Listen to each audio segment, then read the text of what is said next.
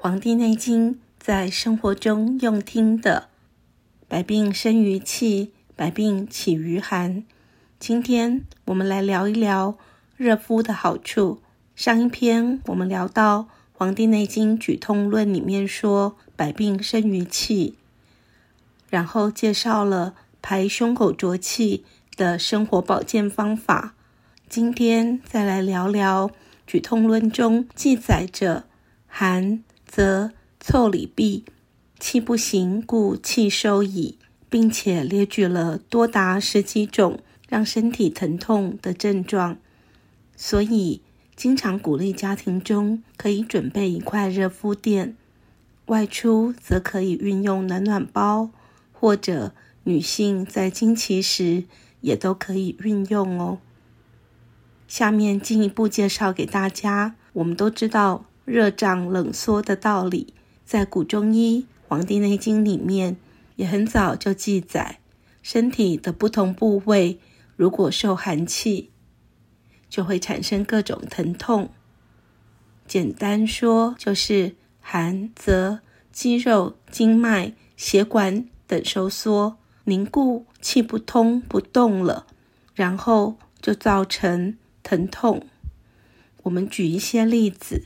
人体特别要保暖的部位，有些人到中医诊所做治疗，应该都有些经验。有些诊所会在针灸留针，就是针留在身上的时候，一边帮病人照射远红外线，或者推拿师傅们会用热敷垫，有时候一些症状也会搭配着艾条的热疗法来治疗。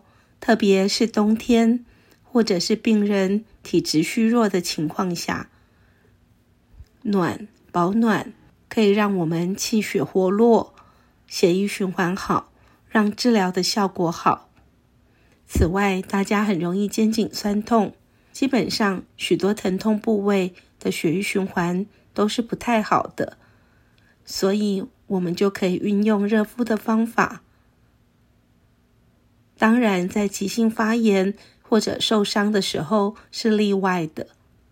许多人去美发、洗发、剪烫发时，或者做脸时，美容师会用热乎乎的毛巾热敷在脖子上，再稍微按摩一下，许多人都瞬间觉得好放松、好舒服。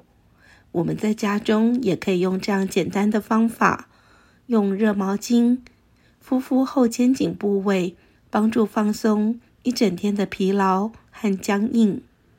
另外，像是女性月经期经痛，特别是少女们，在直接吃止痛药成药之前，不妨先试试热敷小腹，通常安抚解除的效果就很好。